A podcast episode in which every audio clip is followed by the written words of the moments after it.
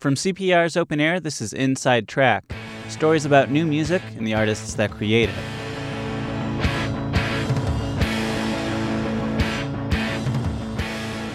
I'm Scott Carney from CPR's Open Air.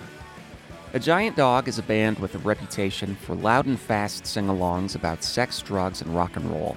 That could change with the Austin Quintet's new album, Toy. The band switches up its pace on songs like Survive. Singer Sabrina Ellis wrote it after a bad car crash. She said it was a breakthrough moment for her songwriting. I had a black eye, a broken hand, pain pills coursing through my body, and we wrote this song that's very raw but triumphant. And at the end, honestly sounds like a Disney princess wedding.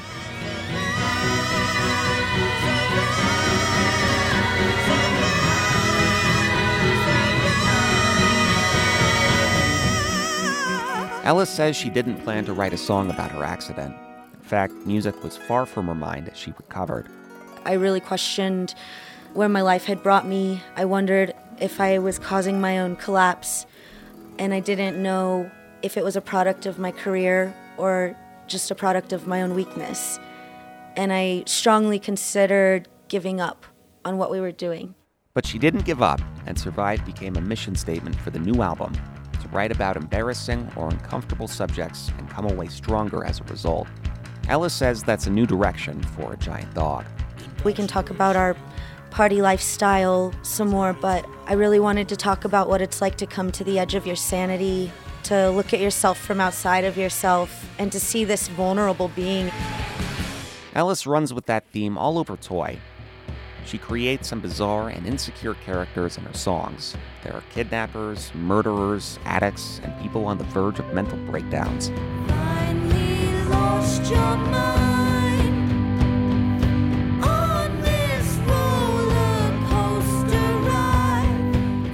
She says some of these unsavory subjects come from her own life, but not all of them. Some of it is not stuff that I would honestly want to take credit for thinking. For instance, in the Toy Gun song.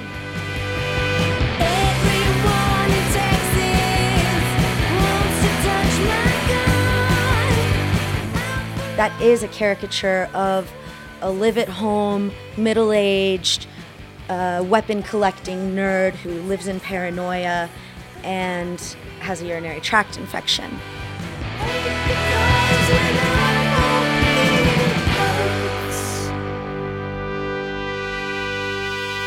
Giant Dog finds new musical directions on Toy.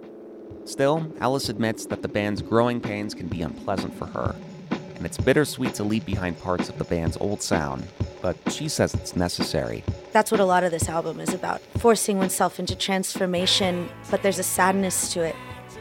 It's like if you were harboring a creature in a closet and you had to, like, kill other small creatures that were cute to keep it alive. A giant dog could have crumbled under those pressures, along with a demanding tour schedule and Ellis's accident. But the band survived, and it's fierce in a new way on Toy.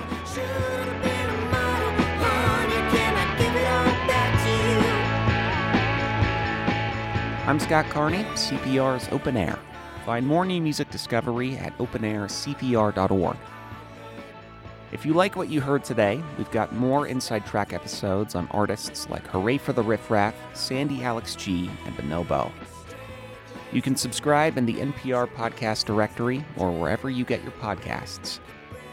Also, check out our other podcast, Open Air Sessions, featuring exclusive music and interviews from the CPR Performance Studio.